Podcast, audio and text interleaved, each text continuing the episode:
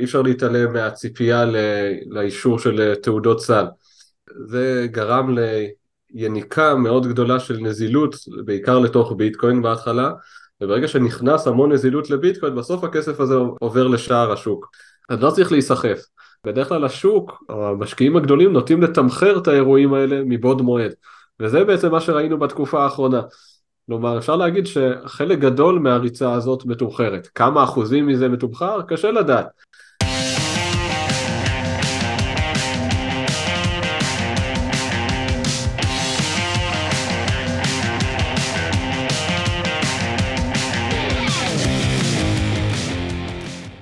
אז שלום וברוכים הבאים לפרק 45 של חופשי ומבוזר, פודקאסט על בלוקצ'יין, קריפטו וכלכלה חופשית. והיום אני מיכאל שוב בדד, כי איציק נמצא עדיין בצו 8, אבל אני לא לגמרי לבד, כי מי שמצטרף אלינו הוא מר בלוקצ'יין. אז למי שמכם לא מכיר אותו, מר בלוקצ'יין, או בשם האמיתי שלו יאיר, ככה בלי שם משפחה כמו מדונה, הוא אנליסט קריפטו, הוא סוחר ותיק שמשקיע מזמנו ומרצו ללמוד את נבחרת בלוקצ'יין וכלי המסחר שהוא מציע ואת עולם ה-DeFi ואנחנו נדבר על הכל. עכשיו, בדיי ג'וב שלו הוא יועץ לגופים ממשלתיים בנושא של פיתוח יכולות והבנה מעמיקה יותר של תחום הבלוקצ'יין והקריפטו. בשנה האחרונה מר בלוקצ'יין התחיל לייצר הרבה מאוד תוכן תחת השם הזה. למי שמכיר אותו אז יש לו דף טוויטר פעיל מאוד בשם מר בלוקצ'יין שאני מניח שחלק גדול מכם נתקל בו וקרא והגיב שם הוא כותב בעיקר על מגמות בעולם המסחר, על תעשיית ה-DeFi, על רגולציה בשוק, על אה, פרוטוקולים חדשים ועוד נושאים רבים. יש לו גם אתר מאוד מעניין, שיש לו שם אה, בלוג נחמד שבו הוא עושה drill down לנושאים שהוא מסקר, ככה בצורה יותר מעמיקה. ומר בלוקצ'יין עובד עכשיו גם על פרויקט חדש בשם מרידיאן, פרויקט DeFi שעליו הוא ירחיב בהמשך. אז תראו, היום אנחנו נתמקד בעיקר, אבל לא רק, בתעשיית ה DeFi, הפיננסים המבוזרים. אנחנו דיברנו על התעשייה הזאת כבר uh, בכמה פרקים, אבל לא התעמקנו, וזה בעצם מאוד חשוב, כי עולם ה DeFi הוא הדלק המניע מאחורי תעשיית הקריפטו, בייחוד עכשיו לאור השקיעה האיטית של כל המסחר הריכוזי. ודיברנו על הירידה של בייננס ושל בורסות ריכוזיות אחרות לאור הרגולציה וכל הצרות ובעצם לצד זה יש עלייה מאוד משמעותית של DeFi ולכן מאוד חשוב לשים זרקור על זה. עכשיו למה זה חשוב? בואו בוא ניתן קצת מספרים. ה-TVL, ה-Total Value Locked, כלומר כלל הנכסים שנעולים בפרוטוקולים השונים של ה-DeFi הגיע לכ-800 מיליארד דולר בשיא, ב-all time high. והיקף המסחר היה כמעט 8 מיליארד דולר ביום. עם התעוררות השוק כרגע, הצפי הוא שזה יגיע לכ-600 מיליארד דולר עד 2032, שה-TVL יגיע ל-600 מיליארד דולר, כך שזו תעשייה שהיא גדלה, הופכת להיות יותר ויותר משמעותית, וכדאי לצלול ולהבין אותה. אז תראו, ברעיון אנחנו נעשה Deep Dive לכל הנושא של המסחר, אנחנו נדבר על uh, הפרוטוקולים השונים, על אה, מה צריך לדעת, כי יש הרבה מה לדעת, אתם תראו שכן, זה לא למתחילים מה שנקרא, ועדיין אנחנו ניס, עשינו מאמץ לפשט נושאים ולעשות פרק שהוא קצת education, כדי שגם שחקנים חדשים יוכלו ליהנות מהתוכן ויוכלו גם ללמוד איך הם יכולים להיכנס לעולם הזה. You are fake news. טוב, אז כמו בכל פרק, וביתר שאת הפעם, כי הפרק עוסק הרבה בהשקעות ובנכסים וכולי וכולי, שום דבר ממה שאנחנו אומרים בפרק, לא אני ולא האורח, לא מהווה ייעוץ השקעה, ובעצם זה רק למטרות education בלבד. אתם מוזמנים לעשות שיעורי בית, לבדוק, להתייעץ, לקרוא בעצמכם, לפקפק בכל מה שנאמר, ולקבל את ההחלטות שלכם רק בעצמכם. אז ללא דיחוי נוסף, ברוך הבא, מר בלוקצ'יין. טוב, אז uh, מר בלוקצ'יין, יאיר, מה שלומך? מה המצב, מיכאל? כיף להיות פה. כיף לארח אותך. אמרתי תמיד שזה עניין של זמן עד שנהיה פה, אז הנה, זה... הגענו לזה באיזה טיימינג יותר מעניין, הייתי אומר. לגמרי. אז תראה, אני אמרתי גם באינטרו שתחום ה-DeFi זה תחום שאנחנו פחות התמקדנו בו, אבל זה תחום מאוד מאוד חשוב. אז אתה, יש לך מעמסה גדולה על הכתפיים, אתה צריך עכשיו לקחת את התחום המורכב והמטורף הזה, שתכף נספר עליו, ולפרק אותו גם למאזין הפחות אה, מקצועי ופחות אה, מנוסה. אז בוא, בוא נתחיל ממך קצת, ספר לי איך הגעת לתחום הזה בכלל, מה, מה אתה אוהב בו, מה מרגש אותך בתחום הזה, למה, למה דיפיי בכלל מכל הדברים? כן, אז האמת לתחום הזה של קריפטו הגעתי די מזמן, אפשר להגיד, וזה, ולא הגעתי מקריפטו מלכתחילה, אני, כשהייתי יותר צעיר חיפשתי איך לעשות כסף באינטרנט, כמו, ש, כמו ש, שאני חושב שעוד הרבה חיפשו. התחלתי, באמת ניסיתי הכל, אה, התחלתי ממה שנקרא PTC, שזה צפייה בפרסומות ולהפנות אנשים, איזשהו, איזשהו מבנה כזה. אחרי זה עברתי לחנויות דיגיטליות קצת, היה תקופה שהיה לי ערוץ יוטיוב אפילו של אה, סקירת מוצרים וגאדג'טים, אנבוקסינג מה שנקרא. ובחלק מהדרכים היה נפוץ בפורומים להעביר ערך עם ביטקוין. אז שם אה, אפשר להגיד שנחשפתי לזה פעם ראשונה. אז uh, בעצם את העסקה הראשונה בביטקוין עשיתי ב-2015, אני חושב, עם חשבון קוינבייס, שזה אז מה, לא היה הרבה אלטרנטיבות, כן? ואז אני זוכר, העברתי 5 דולר לפה, 10 דולר לפה עם ביטקוין. ואת הביטקוין שכן נשאר לי, תמיד שואלים אם נשאר לך ביטקוין מהתקופה הזאת, אז uh, השתמשתי בו בעיקר למשחקי מחשב. G2A, מי שמכיר, uh, קיבל, קיבל אז uh, ביטקוין, כבר, כבר מאז. אז כל כן. פעם חמש, עשר דולר על משחקי מחשב, אמרתי, אמרתי אה, ננצל, במיוחד שהוא היה עולה קצת, אז כשהתחלתי זה היה באזור ה-200 דולר לביטקוין, מה שזה, זוכר שזה עלה ל-700, הייתי מבסוט, שהייתי זה, אמרתי, אמרתי נקנה כל מה שאני יכול עם זה. אז לא מספיק הבנתי מה זה ביטקוין. ידעתי שאני יכול להעביר ככה כסף מהר, בקלות, בכל העולם. היום בטח היית יכול לקנות רכב עם הכסף שבזבזת במשחקים האלה. אתה חושב, אתה חושב קטן. כן, מטורף, אבל uh, אני תמיד אומר, הזדמנויות זה כמו אוטובוסים, תמיד יש עוד אחד. נכון. לא, לא, לא צריך להצטער על מה שהיה, באמת חושבים קדימה. נכון. גם אם לא הייתי בוחר ב-700, הייתי בוחר נגיד בקצת יותר, זה, להחזיק באמת עד זה, זה, זה לא מציאותי, אין, אין כמעט כאלה. רואים פה ושם, מעלים את הסרטונים של, ה, של איזה חנון כזה שמראה שהביטקוין 100 דולר ועוד, אה, ועוד לא מכר, זה לא מאוד נפוץ, בוא נגיד. נכון, ת, תראה, לא, לא, לא, לא כולם uh, מסוגלים לדמיין כל כך רחוק, כן?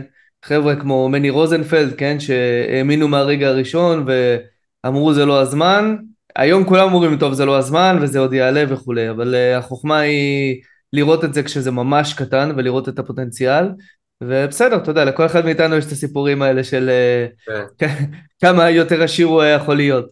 אז כן. תגיד לי, ולמה DeFi? למה דווקא DeFi ואיך נכנסת לעולם הזה? כי זה בעצם קריפטו על speedים? אה, לא, לא, האמת, דווקא הפוך. אני הייתי כבר הרבה cycleים של קריפטו, בוא נגיד, ו, והשקעתי בכל, באלף ואחד דברים, אז, אז היה נפוץ, איך, איך, מה היה כל התזה שהיית משקיע, היית נכנס לאיזה אתר, וואי, זה אתר יפה, קחו את הכסף. כן. אתה מבין זה? ואז לפעמים אתה מתפלל לאלי הפאמפים שיפמפמו לך את המטבעות אה, בלי, בלי שום, אה, הרבה פעמים בלי שום use case או שום אה, שימושיות לטוקן. בסופו של דבר, בסוף כל סייקל אם אתה לא, לא יודע איך לתזמן את השוק, ואני חושב שאף אחד לא יודע בדיוק איך לתזמן, אתה בסוף חוזר די קרוב לנקודת ההתחלה, במקרה הטוב, במקרה הגרוע זה יכול להיות יותר, אפילו יותר גרוע מנקודת ההתחלה. אה, ו, ואני חושב שעם דיפיי אפשר לצבור הון לאורך זמן בקריפטו. אמנם זה, אם אתה בונה פוזיציות מסוימות זה יכול להיות אולי יותר סולידי, מה שנקרא, כן, ביחס לקריפטו, כן, זה לא, זה לא קרן כספית, אבל uh, יכול להיות יותר סול, סולידי, אבל לאורך זמן אתה יכול, אתה יכול ככה ליצור תשואה גבוהה ו, ושהמגמה תישאר חיובית. ברור שהמחירים עולים יותר אז, אז התיק, התיק גם יעלה. אבל, אבל מבחינה מסוימת גם כשהמחירים יורדים זה לא נורא אם הפוזיציות שלך בנויות, בנויות נכון. ניגע בזה אולי עוד מעט גם קצת יותר על, ה, על, איך, על איך אולי כדאי לעשות את זה נכון אבל בעצם בתקופה של בוא נגיד טרום תקופת ה-ICO אז שם המשחק היה לקנות מטבע ולחכות נכון. שהוא יעלה ואז למכור אותו, זאת אומרת מסחר מאוד בסיסי כזה כמו שעושים ב foreign exchange לצורך העניין כן. ועם הזמן זה יותר הפך להיות משחק של תשואות ואנחנו תכף ניגע בזה שבעצם זה לא שאתה קונה עכשיו ביטקוין אחד מחכה שהוא יעלה ומוכר אותו יוצא עם קצת יותר רווח בדולרים, אלא השאיפה שלך זה שאתה קונה ביטקוין אחד, השאיפה שלך זה לסיים את השנה עם ביטקוין וחצי או שני ביטקוין, כן? זה כבר כן. נהיה משחק, או יותר נכון זה יותר, זה יותר בעולמות האיתריום חי, אז, אבל אנחנו תכף ניגע בזה. אני גם חושב ש, שאפילו בפן האידיאולוגי, אם מסתכלים על זה, אני חושב שלדיפה יש ערך, ערך מאוד גדול uh, בשביל להגדיל את החזון הזה של ביטקוין ואיתריום מלכתחילה. המטרה, המטרה בסופו של דבר, האידיאל זה לתת קודם כל משמעת למערכת הבנקאית, כלומר, עד היום התרגלתי שמקסימום שאני יכול לעשות זה לעבור בין בנקים. עכשיו אני יכול, אני יכול להגיד לכם, חבר'ה, אני, יש, יש לי אלטרנטיבה, או שתתנהגו בצורה אחראית וסבירה ה, ולא מופקרת עם הכסף, או, ש, או שיש לי אלטרנטיבה ואני אלך אליה. אתה מבין? אבל העניין הוא שרק ביטקוין ואיתריום כשלעצמו זה לא מספיק רק, אה, רק מערכת תשלומים מבוזרת, או שמנוטרלת מהגורמים חיצוניים. צריך גם לתת תשתית ל... לשירותים פיננסיים נוספים. אם אני אצטרך ל... ללוות, כדי להלוות מול הביטקוין שלי, אני אצטרך לחזור לבנק, אז אה, לא, לא, עשי, לא עשיתי פה הרבה, אז עוד פעם הם יחזיקו לי את הביטקוין, ולהפך, הם יחזיקו נכס שהוא יותר עילית מהבחינה הזאת, אז לא עשינו פה כלום. ועוד, ועוד מעבר לזה, ממש, היכולות שדיפיי נותן זה חלק מהרעיון ש...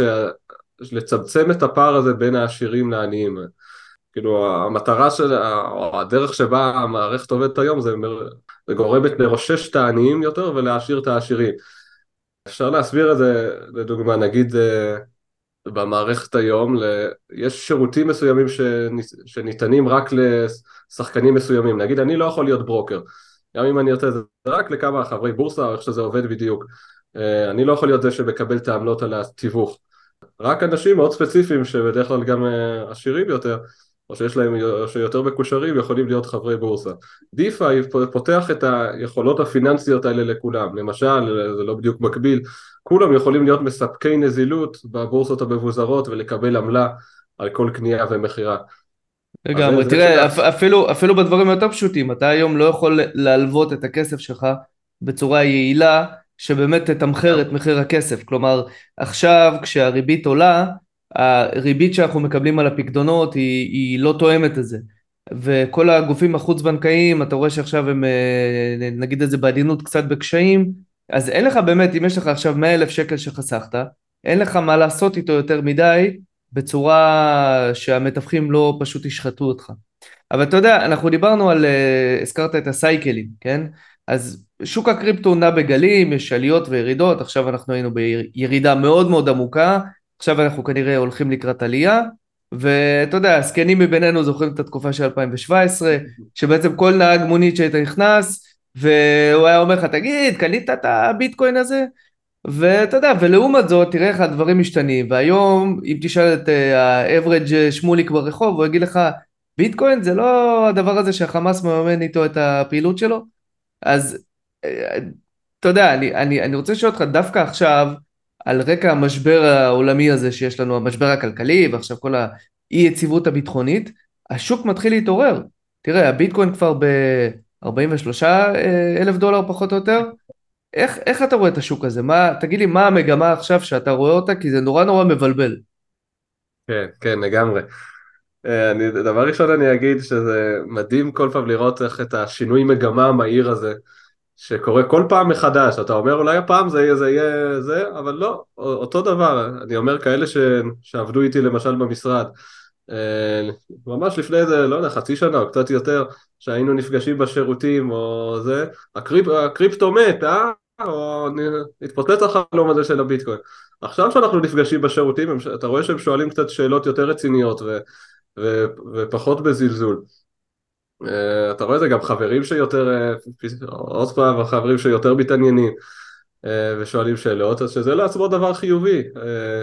אני חושב שבכל זאת באים ומתעניינים ואולי יצא מפה משהו. מצד שני, עדיין יש את...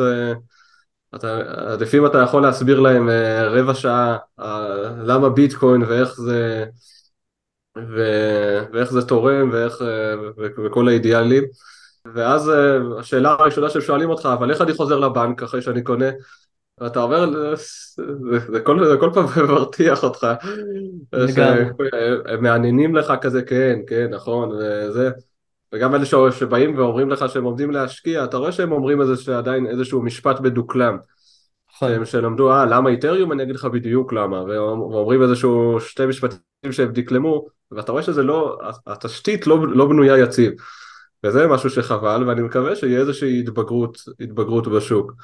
אם נעשה רגע זום אאוט ונסתכל על השוק עכשיו, איך אתה רואה אותו? זאת אומרת, האם השוק בעיניך הוא מתעורר, והאם זה באמת בר קיימא או שזה סתם איזה, מה שנקרא dead cat bounce, איזה גליץ' כזה, ומה זה אומר, יותר, אפילו יותר מעניין זה לדעת מה זה אומר, כלומר, איך אתה רואה את המגמה שעכשיו מתחילה לתפוס, לתפוס תאוצה. כן, אז, אז אה, כל חובבי הטכני, דבר ראשון, אה, מישהי, כל, כל תבנית דובית ששרטטו עד היום אה, הופרכה, אפשר להגיד עד עכשיו. כל האלה שאמרו שעד המחיר הזה, עד המחיר... וכל השרטוטים ש... שהיה אפשר לשרטט וגם שאני עקבתי אחריהם הופרכו מבחינה טכנית דבר ראשון. עכשיו אה, מה, מה, מה הטריגרים? ת, תמיד יש איזשהו טריגר ראשוני לסייקל נוסף בקריפטו. הפעם אני חושב שזה אי אפשר להתעלם מהציפייה לאישור של תעודות סל. זה גרם ליניקה מאוד גדולה של נזילות, בעיקר לתוך ביטקוין בהתחלה, וברגע שנכנס המון נזילות לביטקוין, בסוף הכסף הזה עובר לשער, לשער השוק. אין, אין מה לעשות, יש את כל ה... השרטוטים האלה שמשרטטים את המעבר מביטקוין לאיתריום, למיד קאפס ואז ליותר קטנים. גם זה לא, זה לא מדויק, כאילו, לא צריך להיצמד לזה בצורה דידקטית, אבל זה כן מראה איזשהו כיוון של תנועת ההון בסופו של דבר בתוך השוק. אז מה הטריגר הפעם? אני חושב שבאמת תעודת הסל, אפשר להגיד שגם האי ודאות בכללי בעולם אה, מתמרצת מעבר לנכסים אה, שמנוטרלים מנקודת כישלון יחידתית. אז זה יכול להיות אה, טריגר נוסף, אבל אני, אבל אני חושב שהתעודת סל זה היה פקטור מרכזי בכניסת נזילות. ואני אגיד כהערת אגב, אי אפשר לתזמן את שוק הקריפטו. אנשים, זה הסייג, לא, לדעתי ה bull run יתחיל ב-2024 בחודש אפריל עם ה... עם הזה, אי אפשר לעשות את זה. החוכמה זה להיות מוכן לשני הכיוונים. וזה חוזר למה שאמרתי בהתחלה שאפשר לעשות עם DeFi. להיות מוכן, לא, לא יודע, ירד, יעלה, אני, אני מוכן לשני הכיוונים. ואם בכל אופן, אם התזה שלך מוצקה לגבי הנכ... הנכסים שאתה בונה פוזיציות עליהם, לא אכפת לך גם לקנות במחירים יותר נמוכים. לקנות ממש בשקידה עם כל, עם כל נר אדום, זה לא אמור להרתיע אותך, התזה שלך מוצקה. מי, מי שרק עובד לפי הגלים, אה, שהמחיר עולה, פתאום הטכנולוגיה נראית לו מאוד מושכת, הוא יהיה הנזילות יציאה של אלה שקנו למטה. כן. כך, כך, ככה השווקים עובדים, אפשר לראות את זה עם סולנה עכשיו דרך אגב. הנה, המחיר, המחיר עולה בצורה, בצורה מכובדת, נגיד ככה, אז פתאום הטכנולוגיה לכל, אה, לכל אחד נראית מדהימה. לא, לא, לא, שמע, לא שמעתי את זה לפני אה, שנה למשל, שאחרי כל הבלאגן גם עם FTX שזה נשחט. היה, היה כמה שאמרו uh, על זה, אבל, אבל זה היה פחות נפוץ. אני זוכר עוד שהייתי בכנס Breakpoint, אני חושב ב-2021 של, אה, של סולנה ב- בליסבון, ואחרי זה גם הייתי ב- אה, בסיאול, אני חושב היה להם כנס מאוד גדול. סולנה בתקופה הזאת מסתמנת כאיזשהו, כאיזושהי אלטרנטיבה מסוימת לאיתריום, מאוד בטוחה, עם ecosystem מאוד מרשים. ואז פתאום מגיע הסיפור של FTX שאנחנו לא נרחיב עכשיו אה, מפאת קוצר הזמן אבל היה linkage מסוים בין FTX לבין סולנה סולנה חוטפת מכה קשה ובדרך כלל יש ספירלת מוות שאתה יודע כש, כש when it rains it pours כמו שאומרים זאת אומרת עוד צרה ועוד צרה ואז זה אומרים סולנה מתים פתאום עכשיו out of nowhere סולנה מתחילים לעלות מסיבות כאלה ואחרות ופתאום כמו שאתה אומר יש קורלציה בין מחיר המטבע לבין העניין והאמונה בטכנולוגיה, למרות שאין קשר בין הדברים, כן? או לפחות לא, זה לא קשר סיבתי נקרא לזה ככה. כן, כן, לגמרי. גם כתבתי את זה בטוויטר, ההשערה שלי לפחות לפאמפ הראשוני של סולנה, זה בגלל שזה חלק גדול מהנכסים שנשארו מהפשיטה של FTX, אה, ממש, אני חושב כמה עשרות אחוזים, עכשיו הרבה יותר. אז היה עניין לפמפם את זה בשביל להתאים את אה, כמות החוב מהנושים לכמות הנכסים שנשאר ל-FTX. אני חושב שהפמפום הראשוני היה מלאכותי, ואני עדיין, ואני עדיין, עדיין חושב ככה. לכאורה לפמפ, לפמפ הראשון אין שום סיבה נראית לעין שיקרה משהו כל כך קיצוני, וזה נראה לי ממש עושה שכל, כי זה היה ממש באותה תקופה שהם אה, לקראת הפירוק של הנכסים, או הדיון על הפירוק של הנכסים, אז זה נשמע, אז זה נשמע שזה עושה שכל. עכשיו okay. אוקיי. אני אוסיף על אה, סולנה ספציפית, אני גם על זה כתבתי פעם, אני חושב שיש חשיבות מאוד גדולה למנגנון מוניטרי יציב, מעבר לטכנולוגיה טובה. באיתריום אפשר, אה, חלק מהנרטיב הזה של ultra sound money, בנו איזשהו מודל ש, שהוא יציב לפחות מבחינה כלכלית, יש לזה מחיר בהיבטים אחרים. תסביר רגע את הסוגיה של המנגנון אה, המוניטרי. ואת הסוגיה של ultra sound money, כי אני חושב שלא כל המאזינים מכירים, אז בואו נעשה רגע מורה נבוכים כזה. כן, אז הרעיון ש... ב... שיצא באחד השדרוגים האחרונים של איתריום, זה ליצור איזשהו נכס שהוא יהיה שומר ערך בצורה הרבה יותר טובה ממה שלפחות הוא היה רגיל בעבר. אז לאירוע הזה שעשו את השינוי, כבר נגיד מה השינוי, uh, קראו לו כמו חצייה משולשת, או כאילו זה כמו שלוש אפקטים של חצייה של ביטקוין. מה שבעצם עשו זה שבעצם חצי מהעמלה שמשולמת בכל עסקה נשרפת מהסרקולציה. אז uh, בעצם מה שזה יוצר בתקופות שיש הרבה, הרבה טרנזקציות על רשת איתריום, נשרפים מסה של מטבעות עד שבתקופות כמו עכשיו יש דיפלציה, כלומר היצע המטבעות קטן. וזה, ובמיוחד שזה גם אה, היצע מטבעות ש... שהיה בסירקולציה, זה לא מטבעות שהיו ב staking למשל.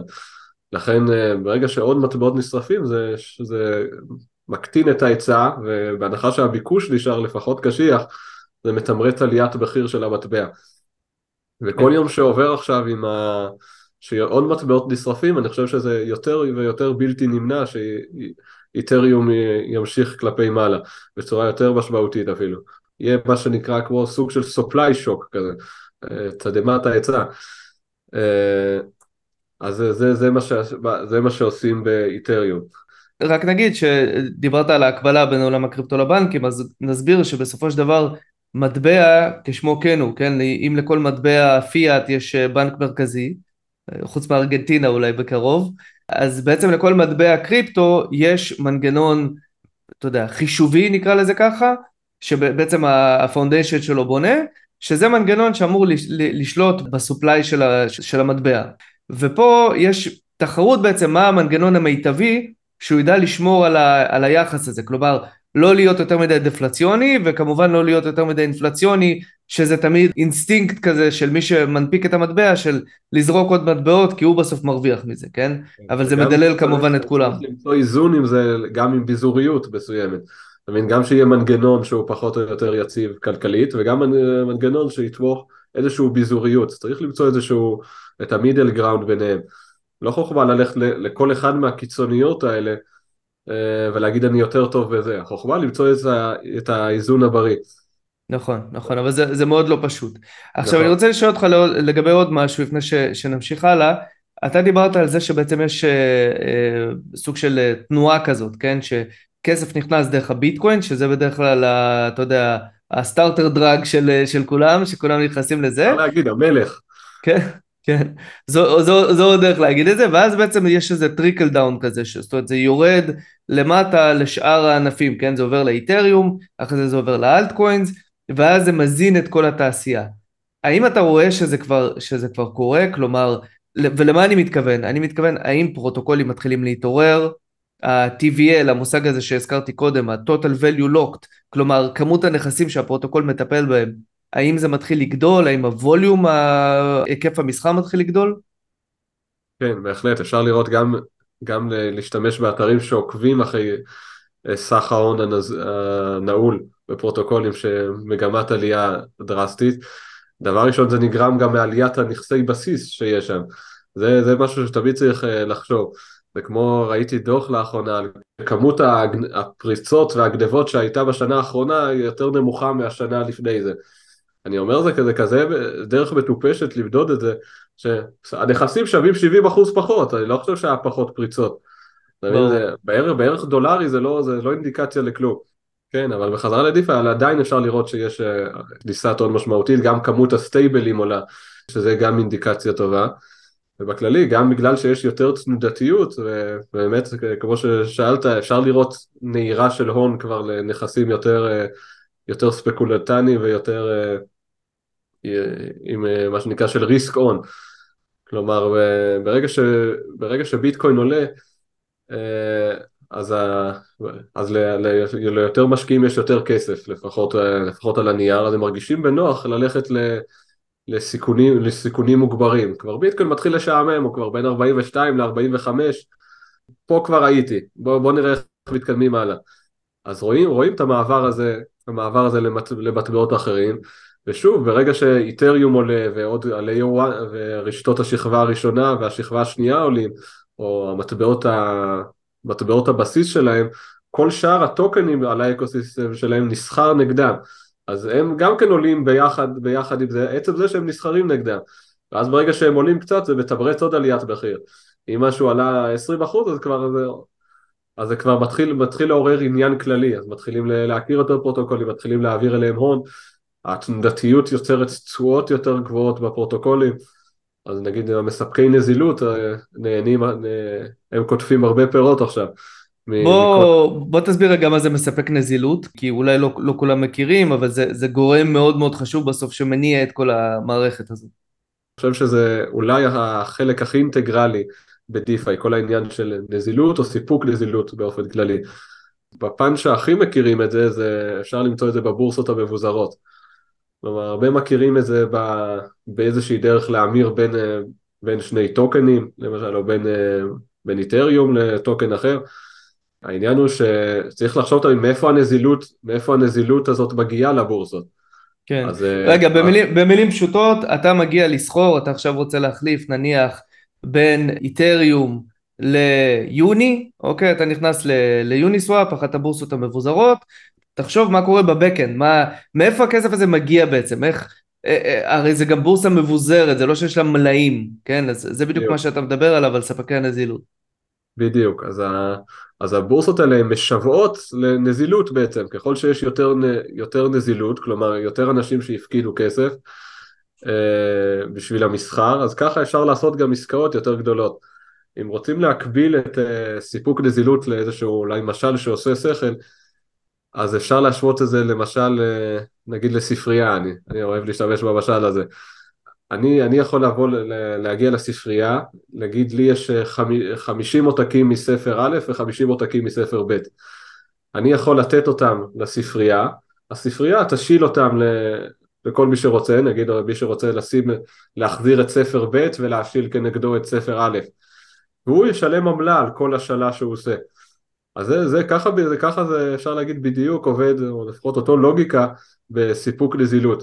אני נותן את שני הצדדים של הצמד, נגיד איתריום מול USDT, אוני מול, אה, מול איתריום, ואז אה, כל פעם שמשתמשים בנזילות שלי משלמים עמלה, שבמקרה של אוני סוואפ זה בדרך כלל 0.3 אחוז לצמדים תנודתיים, או לפעמים אחוז לצמדים יותר, יותר קטנים, ול stableים זה עמלה יותר קטנה, אבל אה, זה בדיוק, זה בדיוק הרעיון.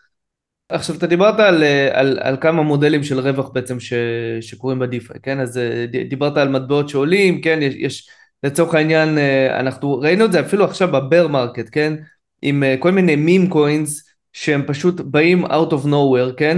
אני רק אסביר, אתה, אתה דיברת על זה שבסופו של דבר הביטקוין ונכסים אחרים שהם עם נזילות יותר רחבה נקרא לזה בשוק, הם בסוף עולים בצורה יותר מדודה, אוקיי? מי שרושמים את הזינוק ואפרופו הזדמנויות שדיברת עליהם זה כל מיני מטבעות חדשים שמגיעים out of nowhere שאגב לא נמצאים בדרך כלל בבורסות הריכוזיות. נכנסים לבורסות המבוזרות בגלל הקלות אולי יש מי שיאמר הבלתי נסבלת של כניסה של מטבעות חדשים ואז הם מזנקים. עכשיו אם אתה על הגל העולה כן אם אתה קונה אותם יחסית כשהם בהתחלה ומוכר אותם שנייה לפני שהם נופלים אז uh, אתה יכול להרוויח הרבה מאוד. אם קנית אותם שנייה לפני הנפילה, אז uh, איך אומרים באנגלית? you're left holding the bag, כן? אתה בסוף uh, נדפק עם זה. אז, אז זו דרך אחת, שאנחנו ראינו, ראינו אותה אפילו ב bear market, ודרך שנייה זה בעצם תשואות, כן? כל מיני yields, כל מיני yield farming mechanisms, שפה הם הגיעו, אתה יודע, אנשים שקצת לא מכירים את זה, הם לא מבינים שהתשואות הגיעו למשהו, זה לא, חבר'ה, זה לא השלושה אחוז שאתם מכירים מהפקדונות כן. בבנק, ואפילו לא עשרה אחוז, כן? זה עשרות... זה הבעיה להסביר גם לאנשים איזה, אתה מבין? לא יכול להיות שאם אני אשים איתריום מול USDT זה ישלם לי 50% לשנה. אבל אם אתה מבין את המנגנון של זה, אפשר, אפשר, אפשר להסביר את זה ולהבין מאיפה הכסף מגיע. או, אז תסביר. מאיפה הכסף מגיע? זאת אומרת, אתה יודע, בסוף כשאתה מלווה כסף ובן אדם משלם לך ריבית, והוא גם מבין שהוא צריך לשלם את השלושה, ארבעה, חמישה אחוז ריבית, כי הוא משלם לך על הכסף. אז הכל ברור, אבל פה מאיפה הכסף מגיע? אז זהו, אז בשביל, בשביל להסביר את זה צריך להבין קצת יותר את המנגנון של סיפוק נזילות. הרעיון הוא שנגיד אני בא לספק נזילות לאיתריום מול USDT, אז אני צריך להפקיד את שני הצדדים בצורה שווה. אז כלומר נגיד אני מפקיד איתריום אחד ומולו 2200 USDT בערך בצד השני. מה קורה אם המחיר של איתריום עולה ב, ביחס ל-USDT? בעצם שאני, שאני בא לספק נזילות, אני כבר, אני כבר, אין לי יותר גישה למטבעות שסיפקתי איתם נזילות, אלא יש לי עכשיו אחוז בבריכה הכוללת של הנזילות. ובאמת הבורסות המבוזרות נותנות כנגד זה טוקן שנקרא טוקן LP, והוא כמו חשבונית על, ה, על האחוז שיש לי בבריכה. כלומר אין לי יותר איתריום אחד ו-2200 USDT, יש לי חשבונית על אחוז בפול.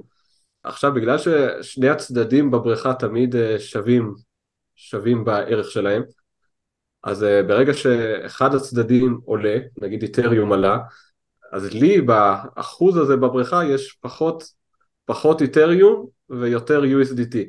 מה, מה שנגרם כתוצאה מזה, זה שיכול להיות שלאורך זמן אני אפרד יותר ויותר מאיתריום ויהיה לי יותר ויותר USDT. יש כאלה שמסתכלים על זה ב... בעין, בעין אה, ש... שזה סיכון, סיכון מבחינתם, קוראים לזה אימפרנמנט לוס בתעשייה, כלומר איזשהו, איזשהו הפסד שהוא לא, לא, לא בהכרח תמידי, אבל זה יכול להיות שהמטבע עוד ימשיך ימשיך לעלות ואני מחזיק פחות ופחות מאותו, מאותו מטבע. אז זה, זה סיכון שמספקי נזילות לוקחים. נגיד את זה ככה, כן, למי שזה נשמע לו אה, קצת צינית, נסביר את זה ככה. בגדול, אספקת נזילות זה א' מאוד חשוב, וב' זה משהו שהוא גם מאוד רווחי. מנגד, כל דבר רווחי יש בו גם סיכון מאוד גדול. מי שמסתכן ובסוף מפסיד, אז ההפסד שלו, זה לא בדיוק הפסד, אבל לא ניכנס לזה, כן? אבל ההפסד שלו, הוא מזין בעצם את מי שמרוויח, כן? בסוף, לא, לא נעים להגיד, זה סוג של רולטה, כן? זה רולטה שהיא מזינה את המנגנון החשוב הזה של הנזילות, אבל בסופו של דבר יש פה אה, סיכויים גדולים וסיכונים גדולים, כמו כל דבר בחיים. אבל הבעיה הכי גדולה זה שבעצם כשכל השוק יורד, אז בעצם יש איזה קריסה רבתי כזאת, כן? כי בסוף כל המנגנון הזה בנו על זה ששחקנים חדשים נכנסים, כשהשוק בעלייה אז לכולם טוב, כשהשוק יורד אז בוא נגיד אה, אולי מר בלוקצ'יין יכול אה, ליהנות מזה, אבל הרבה מאוד אנשים אה, נשרפים. כן, כן, אני אוסיף, בתקופות של ירידות זה הכי אידיאלי להחזיק בריכות נזילות, בניגוד למה שחושבים. אם היית מחזיק את המטבעות האלה בנפרד, היית אוכל אותה הרבה יותר חזק. היה לי כן. כל מיני פוזיציות שלכאורה על הנייר המטבע ירד ל-90% טוקן מסוים. אבל ההפסד, ההפסד בסופו של דבר, בגלל שזה הוצמד מול נכס אחר, בצד השני ההפסד הריאלי, נקרא לזה ככה, הרבה יותר, הרבה יותר קטן. אז uh, מעבר לזה ש... שאפשר לספק נזילות ולקבל עמלות ובעצם יוצא מזה תשואה, יש הרבה פרויקטים יותר קטנים שהם רוצים לתמרץ אנשים שיספקו נזילות, כלומר שיהיה עם, מה, עם, אה, עם כסף שיהיה אפשר לסחור איתו במטבע שלהם, והעמלות לא מספיק, אה, לא, לא מספיק גבוהות בשביל שיתמרץ אנשים, זה לא ייתן תשואה מספיק גבוהה, אז הם נותנים אפשרות לנעול את הנזילות שלך את הטוקן LP הזה שהזכרנו מקודם, ולקבל עוד תשואה עודפת, הרבה פעמים שמשולמת במטבע שלהם. אז אה, קוראים לזה או farming לפעמים, או liquidity mining, תלוי, אה, תלוי בכל מיני אלמנטים מסוימים. ואז אפשר לקבל גם תשואה עודפת. אז שווה תמיד לבדוק בפרויקט, אם אתם משקיעים באיזשהו פרויקט יותר קטן, ואתם רוצים לספק נזילות, יכול להיות שאתם יכולים לקבל גם את התשואה העודפת הזאת, שבכלל יפריד אתכם משאר, ה... משאר השחקנים שמשקיעים באותו פרויקט. לאורך זמן אתם תגדילו מבחינה אחוזית את הפוזיציה שלכם. כן, רק נגיד שמי שעוקב אחרי uh, כל מיני מובילי דעה בין אם זה בטוויטר או ביוטיוב, אז הם מראים לך איך אתה לוקח את הנזילות שיש לך, כן, לצורך העניין אה, אה, צמד מטבעות, אתה נועל אותם בנזילות, אחרי זה אתה עושה מה שנקרא liquidity mining, ואז בעצם אתה ממשיך לעוד שלב ועוד שלב, אולי, אולי אפילו עובר לרשת אחרת, אחרי זה חוזר לרשת הזאת, ובסופו של דבר ככל שאתה ממשיך בתהליך, התשואה שלך עולה. עכשיו בהתאם כמובן שהסיכון שלך עולה, והסיבוכיות עולה, כן? כי אתה צריך לעבוד בזה, זה לא, זה, זה mining, אה, אתה מדמיין את עצמך באמת עם אה, פטיש כזה דופק בסלע, כי, כי זה מאוד מאוד קשה, ואתה צריך להכיר הרבה מאוד דברים. כן, כל אחד צריך להחליט כמה הוא רוצה לתפעל את זה וכמה הוא רוצה לשחק עם זה. אפשר לעשות פוזיציות אה, נזילות יותר פשוטות, ואז אין, אין הרבה מה לתפעל אותן.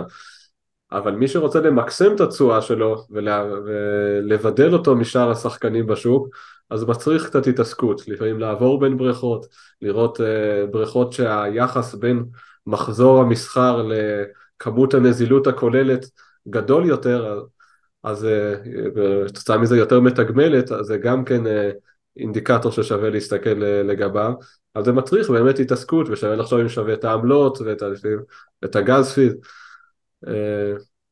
אז תשמע, כן, אנשים, אנשים עכשיו שומעים אותנו והם אומרים לעצמם, טוב, נראה לי שסוחר הדיפיי צריך להיות סופרמן. הוא צריך להיות uh, קצת איש פיננסים, קצת מפתח כדי להבין את הטכנולוגיה ואת המנגנונים, קצת פסיכולוג כדי להבין uh, מה, מה אנשים חושבים ובמה הם ישקיעו ומה יהיה ההייפ uh, והטרנד הבא. ואתה יודע, לעומת זאת, אנשים אומרים, אוקיי, בתחום המניות נגיד, יש לי את רובין הוד. אה, שזה stupid simple, כן? ללחוץ על כפתור, כן? זה, זה כמעט כבר כמו אופציות בינאריות, כן? שאתה, זה, זה אדום וירוק, כן? אה, אה, אתה חושב שמתישהו ה DeFi יגיע לרמה אולי לא, לא כל כך פשוטה, אבל לרמה קצת יותר נגישה, כדי שאנשים יותר ממוצעים יוכלו להיכנס לעולם הזה? כן, אז זו נקודה, נקודה חשובה באמת. אה, במיוחד אם אתה נכנס לדיפיי לעומק הקורה, זה באמת, זה באמת מורכב. צריך להבין אה, כל מיני מודלים בכלכלה לפעמים, צריך אה, להבין מה אתה רואה על המסך לכתחילה. אז זה באמת שאלה טובה, קשה, קשה, קשה לשערך כמה אנשים יהיו מוכנים לאמץ את זה בסוף, אבל כן אפשר לראות מגמה שבהם הממשקים נהיים יותר פשוטים, יותר נוחים. אה, חלקם אפילו יותר ילדותיים, אה, יכול להיות שזה מוסיף לפשטות, אני לא יודע אם פנקק סוואפ, סוסי סוואפ וכל אה, כל מיני אתרים כאלה שהמנגנון מאוד, מאוד פשוט, בסופו של דבר לעשות סוואפ אני חושב שזה די אינטואטיבי אחרי שאתה עושה את זה פעם פעמיים.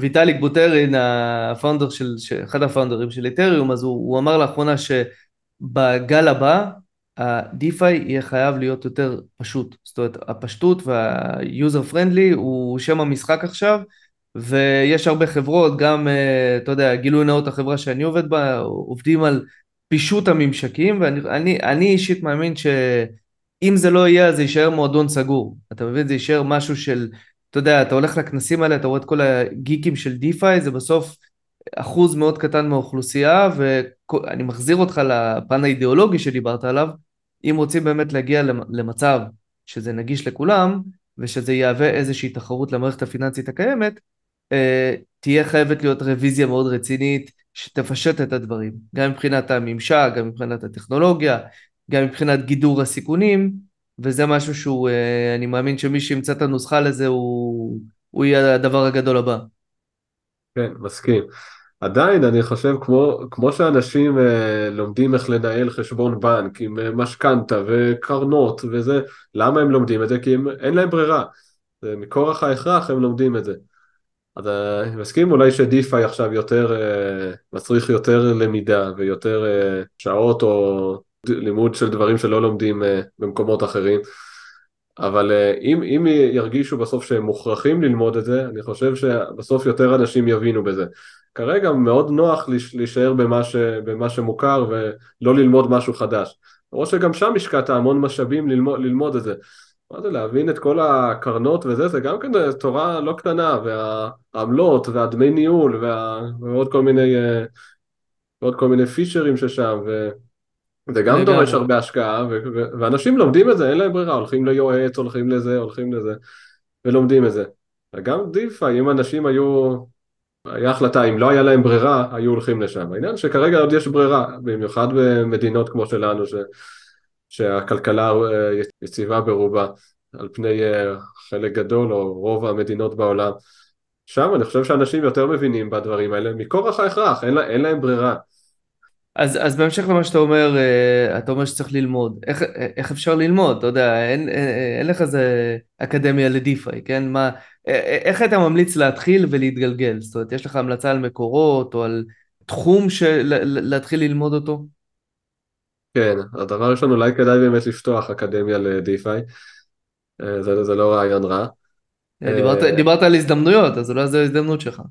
כן, היה, היה, הרעיון הזה עלה בעבר, אבל על איפה כן אפשר ללמוד כבר עכשיו על דיפיי, אז יש קודם כל ערוצי יוטיוב שאפשר ללמוד, אפשר להתחיל בקוין ביורו, שאני מניח שהרבה מכירים, שלוקח הרבה מהדברים האלה ודי מפשט, אמנם באנגלית, אבל יחסית שקלה להבנה ומאוד ברור. אני גם הרבה פעמים כותב על כל מיני דברים נישתיים יותר בדיפיי, מי שקורא ולוקח את זה אז, אז זה גם רווח. והדבר השלישי זה לקחת, להכין, להכין כוס, תה ולשבת לקרוא את הדוקומנטציה, נגיד של יוניסוואפ, לנסות באמת להבין אותה. ברגע שמבינים את הליבה, את הבסיס, הרבה יותר קל לבנות אחרי זה את כל החלקים מעל. אם אתה מבין איך עובד טוב הסיפוק נזילות, אה, מבחינת זה, כאילו שזה כמו פונקציה מעריכית ואת כל ה...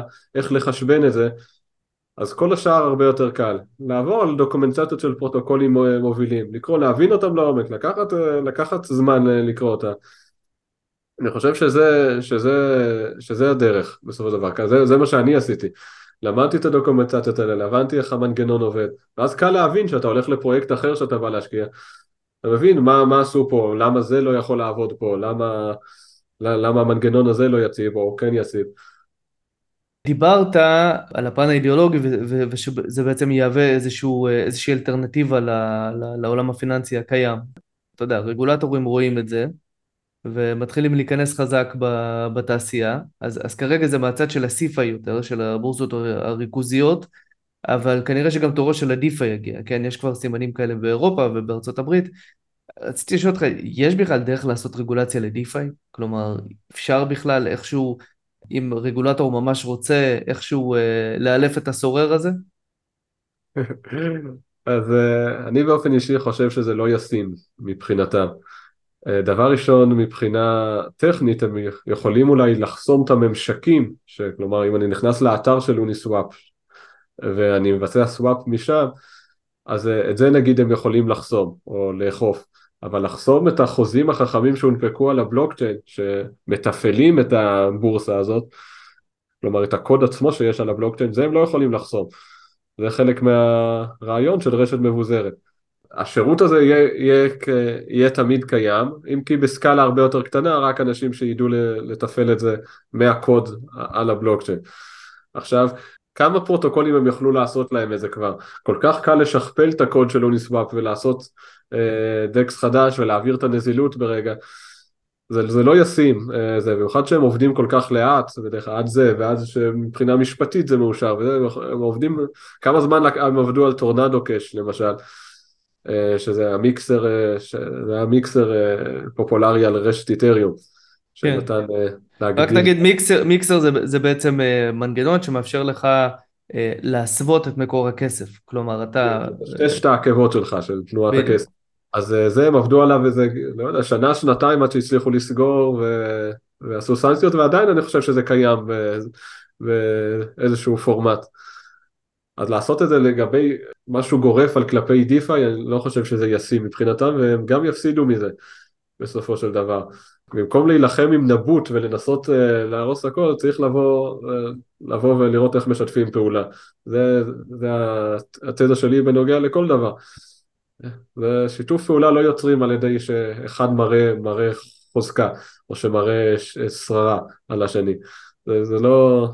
תמיד, כן. תמיד, תמיד ימרדו חזרה. אתה פשוט תוריד את זה למחתרת אה, ובסוף זה באמת יהיה בלתי נשלט כי כבר אתה לא תוכל בכלל.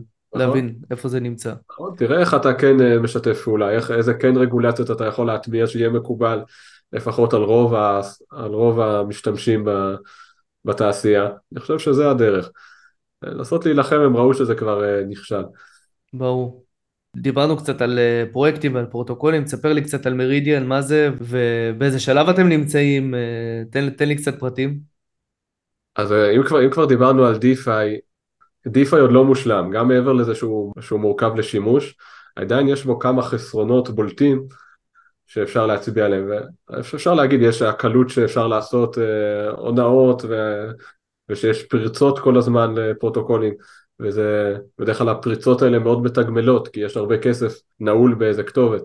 אבל אני דווקא רוצה להצביע על איזושהי חולשה, אני חושב שהיא יותר רוחבית בכל DeFi, וזה הסטייבל קוין, כלומר השימוש במטבעות יציבים. כלומר, אני מניח שרוב השומעים מכירים את USDT, את USDC, שהם צמודים לדולר. שקצת מסתכלים עליהם יותר, אה, במבט יותר אה, רחב או יותר מלמעלה, אז יש, אה, אפשר להגיד, אני חושב, על שלושה, שלושה חסרונות בולטים, נגיד ככה. דבר ראשון, הם עדיין, כל הפדיון וההנפקה של הסטייבלים האלה הוא על ידי חברה פרטית. אז זה כשלעצמו, זה כל האנטיתזה לביטקוין וקריפטו מלכתחילה, של לנטרל לסיכוני צד שלישי. זה כן. וואחד סיכון צד שלישי. רק נגיד מילה על זה, ואני ואיציק דיברנו על זה בכמה מופעים כבר, אבל הרעיון הוא כזה, הרעיון הוא שבגדול ה stablecoin אמור באמת לייצג ערך אמיתי של דולר. כלומר, הדרך הקלאסית לבנות stablecoin זה שאני בא ואני מפקיד דולרים אמיתיים, אוקיי? ומהצד השני אני מקבל את הייצוג שלהם בעולם הבלוקצ'יין, לא משנה על איזה רשת, לא משנה תחת איזה שם, אבל בעיקרון שהכסף הזה שאני הפקדתי אותו, הוא אמור להישמר שם לפדיון. כלומר, אם ביום מן הימים אני אחליט שהאלף USDT שיש לי, אני רוצה להחזיר אותם לדולרים, אני צריך מנגנון שאני בא אליו, מפקיד את ה-USDT, ומהצד השני מקבל USD טובין ותקילין, מינוס איזושהי עמלה. עכשיו, מה קרה אם בינתיים, במקום הזה שהפקדתי בו, הכסף נעלם, הכסף נפרץ, הכסף נגנב, הכסף נלקח למקום אחר, בעצם המטבע שאני מחזיק ביד הוא לא שווה כלום. ובעצם כולם מדוללים. אז זה, זה, זה פן אחד. ופן שני, זה מה שדיברנו עליו גם, העניין של הריכוזיות, שבסוף אם המטבע הוא ריכוזי, אז יכולים להקפיא לך אותו, אתה יודע, אפרופו PYUSD, כן, שדיברנו על, על PayPal USD, ההיבט של הריכוזיות הוא גם סיכון, הוא בעצם אנטיתזה לכל הנושא של הביזוריות והחופש. לגמרי, לגמרי. ומעבר לזה גם אם אתה מסתכל כל, ה, כל הרזרבות ש, ש, שאני מביא להם דולרים והם נותנים לי את הייצוג שלו כ-USDT למשל אז אה, כל הרזרבות הם מחזיקים עדיין בבנק במערכת הבנקאית אנחנו בקריפטו ניס, ניסינו לתת איזושהי אלטרנטיבה למערכת הבנקאית בשביל לתת לה משמעת. ובסוף אנחנו שמים את כל הכסף במערכת הבנקאית. עכשיו זה לא, זה לא משהו שאנחנו מדברים מהאוויר הסיכון הזה, למשל אה, לפני כמה זמן זה היה שסיליקון וואלי, וואלי בנק. לפני כמעט שנה, אני חושב ששנה, אז, אה, אז אה, לסירקל שזה החברה שמנפיקה את USDC היה שם 3.3 מיליארד דולר ברזרבות, אז USDC איבד את ההצמדה, ובצדק, כי אין את כל הרזרבות שהוא אמור, שהוא אמור לייצג. עוד סיכון שיש אה, במיוחד במי שמתעסק בדיפה יותר, זה ש-USDT ו-USDC לא מונפקים על כל רשת. החברה, למשל תדר שמנפיקה את USDT, יש רשימה של רשתות ששווה לה להנפיק את, ה... להנפיק את ה-USDT על גביה. למשל Ethereum, Tron ועוד כמה, ועוד כמה רשתות. עכשיו, מה עושים רשתות של... שבהם Tether לא מנפיקה USDT והם גם צריכים stablecoin? אז הם משתמשים בשירות שנקרא ברידג'. רק נסביר ברידג' כשמו כן הוא זה גשר של מעבר בין רשת אחת לשנייה, אבל יש עם זה הרבה מאוד בעיות, טובי המוחות מנסים לפתור את זה, אבל זה כרגע מאוד בעייתי גם מבחינת אבטחה, גם מבחינת אה, הפרשי אה, אה, מטבע, כן, שאתה צריך להצמיד אותם בין הרשתות השונות, זה בלאגן שלם, ובעולם שהוא רב רשתי נקרא לזה, אז אנחנו חייבים ליצור מנגנון של מעבר בין רשתות. אז הבעיה בזה שעוד פעם יש לך עוד סיכון צד שלישי בגשר, אתה צריך לסמוך על הגשר שיפעל כמו שצריך. ו, וניתן גם דוגמה לזה, מולטי צ'יין, גם לפני איזה חצי שנה או, או, או פחות או יותר, גם קרס, היה שם בלאגן בסין, מי שעקב אחרי הסיפור, עצרו אותו, זה זה, וכל הנכסים שהגשר הזה הנפיק, בעצם שווים אפס, וזה מדבר, מדובר על מיליארדים, הרבה, הרבה רשתות נמחקו בגלל זה. אז, אז יש, יש פה רצף של סיכונים. אז עכשיו איך זה קשור למרידיאן? אה, אז אנחנו לפני אה, תקופה מסוימת גילינו יותר לעומק פרוטוקול שנקרא Liquity. Liquity זה, זה פרוטוקול שקיים על רשת Ethereum, שהוא משתמש רק בעירבון של Ethereum, וכנגדו אפשר להנפיק LUSD, שזה ה stablecoin שלהם.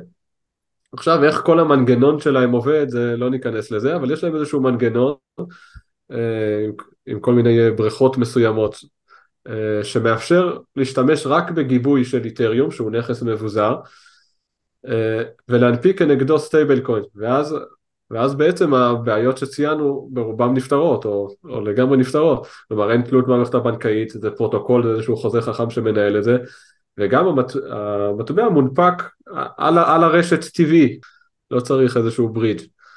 אז ב Meridian מה שעשינו, אנחנו שכפלנו את ה, מה שנקרא fork של המנגנון של איקוויטי, ולקחנו את זה לעוד רשתות, דווקא הרשתות היותר קטנות, הם, הם דווקא אלה שהכי משוועות לזה, כי USDT לא מונפק על הרשת שלהם, אז הם חייבים stablecoin שינטרל אותם מסיכוני צד שלישי.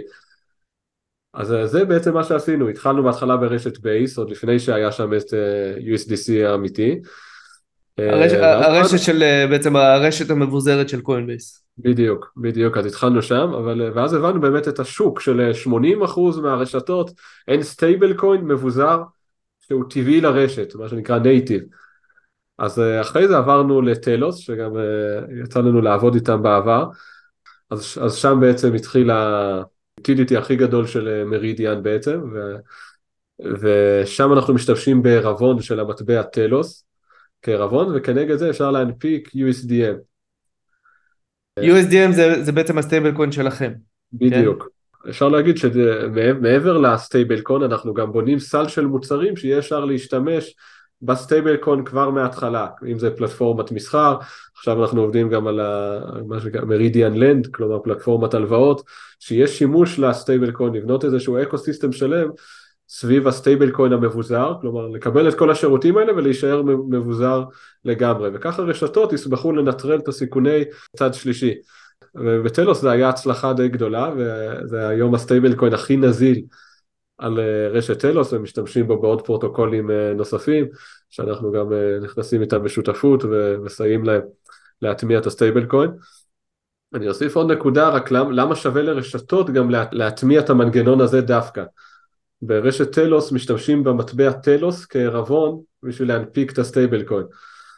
אז מה זה בעצם אומר? שבשביל להנפיק את ה stablecoin שלנו צריך להוציא Telos מהשוק שהיה זמין למכירה לפני וצריך לנעול אותו כערבון. אז זה, אה, זה מקטין את ההיצע בעצם. זה מקטין את ההיצע, את ההיצע בשוק. עכשיו, מה שבדרך כלל אנחנו עושים עם הרשתות, אנחנו סוגרים איתם על, אה, גם על תגמולים לכאלה שיעשו staking ל-USDM. אז ה, אם ה staking מתגמל מספיק או שנותן תשואה מושכת מספיק, אז זה מתמרץ אנשים לקנות טלוס מהשוק או לקחת את הטלוס שיש להם לפתוח עם זה, אה, מה זה נקרא אצלנו טרוב, כלומר לשים אותו כערבון, להנפיק את ה-USDM כנגד, ולנעול אותו, וזה גם תורם להבטחה של המנגנון. בקיצור, ואז... במילים, במילים פשוטות יש פה תמריץ בעצם אה, לבנפישריז של הרשת, ויש בעצם גם עניין למשתמשים של הרשת, כי זה בעצם everyone wins, אם אפשר לקרוא לזה ככה. אני חושב כן. שזו דוגמה טובה, בדיוק דיברנו על איזה בעיות צריך לפתור בעולם ה-DeFi ואיך עושים אותו יותר פשוט, יותר נגיש. יש עשרות, לא, יש מאות, אולי אלפי חברות, כן? שעובדות ככה על דברים שהם אתה יודע, בוא נודה בזה, דברים נישתיים של פתרון בעיות קטנות ונישתיות, אבל הפאזל הזה, כשהוא מצטרף ביחד, כן, הוא, הוא בסוף יגרום לחוויית משתמש הרבה יותר פשוטה, יותר בטוחה. שוב, האלה שיצליחו, כן, יהיו הרבה שייכשלו, ויהיו גם הרבה שהם סקאמס, uh, אבל כאלה שיצליחו לפתור בעיות מיקרו-נקודתיות כאלה, בסוף בתמונה הכללית הכוללת זה יהפוך את המערכת לסימלס. ואתה יודע, אני, אני אזכיר שגם האינטרנט התחיל ככה, והיום גם בעולם ה-AI יש הרבה מאוד כשלים שהופכים אותו ללא מושלם, כן? כולנו רואים את החוויה, אבל בסוף פתרונות כאלה קטנים ונקודתיים יגרמו לחוויית משתמש הרבה יותר טובה ובטוחה ו- ו- וכולי. מאה אחוז, מאה אחוז, אין ספק. ו... אי אפשר להתעלם שהסטייבל קוין זה, זה בעיה מהותית בדיפיי.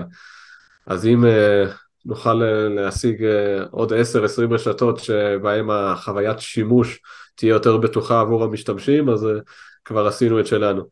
מתחילים בטלוס ומכוונים ל, לרשתות הבאות שאנחנו כבר איתן בקשר, לגמרי. להטמיע את זה גם שם. אז תראה, אז לסיום, כי אנחנו באמת uh, כבר, כבר מתקרבים לסיום, אני רוצה לשאול אותך ולקחת אותך רגע אחורה, אתה דיברת על ה-ETF, על קרן הסל ספוט של ביטקוין, הצפי הוא שהיא תאושר, אנשים מדברים על תחילת 2024, אם ירצה השם, ובעצם, uh, אתה יודע, יש הרבה מאוד ספקולציות של מה יקרה אז, אוקיי? וזה נע, יש מגוון מאוד רחב. אני בדיוק שמעתי את קטי וודס מתראיינת בפודקאסט של בנקלס, והיא, אתה יודע, סיפרה גדולות ונצורות על מה הולך להיות ואיך זה, איך זה בעצם אה, יקפיץ מן הסתם את מחיר הביטקוין, וזה גם יגרום לשחקנים אחרים להיכנס לברוץ ה-ETF אה, ביטקוין, ויהיו הרבה ETFים. מה זה אומר בתכלס? איך זה משפיע על השוק שיש עכשיו קרן סל, שבוא נודה, זה מנגנון אה, פיננסי נישתי של מטיבי לכת, אתה יודע, ש- ש- שיודעים להשקיע בקרנות סל, כן?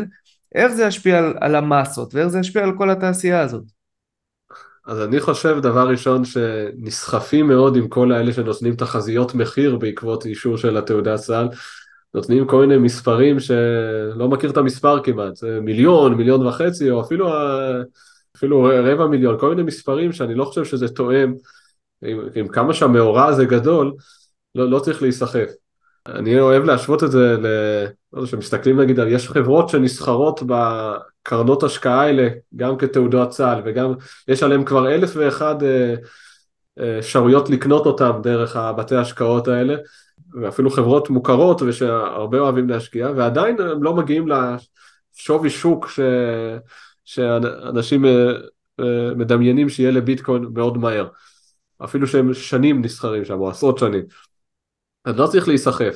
בדרך כלל השוק, המשקיעים הגדולים נוטים לתמחר את האירועים האלה מבעוד מועד. וזה בעצם מה שראינו בתקופה האחרונה. כלומר, אפשר להגיד שחלק גדול מהריצה הזאת מתומחרת. כמה אחוזים מזה מתומחר? קשה לדעת. ברור שלא 100% כי זה עדיין לא ודאי, אבל אין ספק שנתח מרכזי מהסיפור הזה מתומחר. זה, בטווח הרחוק זה כן יפתח uh, את השוק לעוד שחקנים שלפני זה לא היו יכולים להיחשף uh, להיחשף לביטקוין. זה, זה ישפיע, ישפיע חיובית על המחיר אולי ועל היציבות של המחיר, ישפיע בצורה שלילית על הביזוריות, אה, עוד פעם על הסיכוני צד שלישי של הרשת שזה קצת... כן כי רק, רק נסביר שאותם השחקנים המוסדיים עכשיו קונים ביטקוין בכמויות ובסוף הם מחזיקים אותו אצלם כי הם, הם שוב כמו שאתה אומר א' הם מתמחרים את העלייה ב' הם צריכים אה, בסופו של דבר נזילות מאוד גדולה בשביל לתפעל את המנגנון הזה וזה אומר שהרבה יותר ביטקוין חופשי נקרא לזה, לא רק ביטקוין, כן, בעתיד זה יהיה גם איתריום, כן, זה עכשיו קורה כמעט במקביל, הוא נעלם מהשוק החופשי נקרא לזה, והשוק המבוזר, ועובר ל... אתה יודע, לקסטודיאנס, למחסנים נקרא לזה, של גופים מוסדיים שיחזיקו אותו שם נעול, כמו שמחזיקים, אתה יודע, ניקח הקבלה, כן, כמו שאתם יודעים שחפצי אומנות, הם בעצם היום משמשות כאיזשהו שומר ערך, ויש לכם במחסנים בהונג קונג, בדובאי, כן, בנמל שם יש מכולות שלמות ששומרות על תמונות מדהימות ביופיין, אבל פשוט ששומרים אותם כאיזשהו אה, מחזיק ערך, וזה, אתה יודע, זה, זה מטאפורה כזאת לזה שהרבה מאוד נכסים הולכים להיות שמורים במחסנים במקום להיות בסירקולציה בשוק. לגמרי.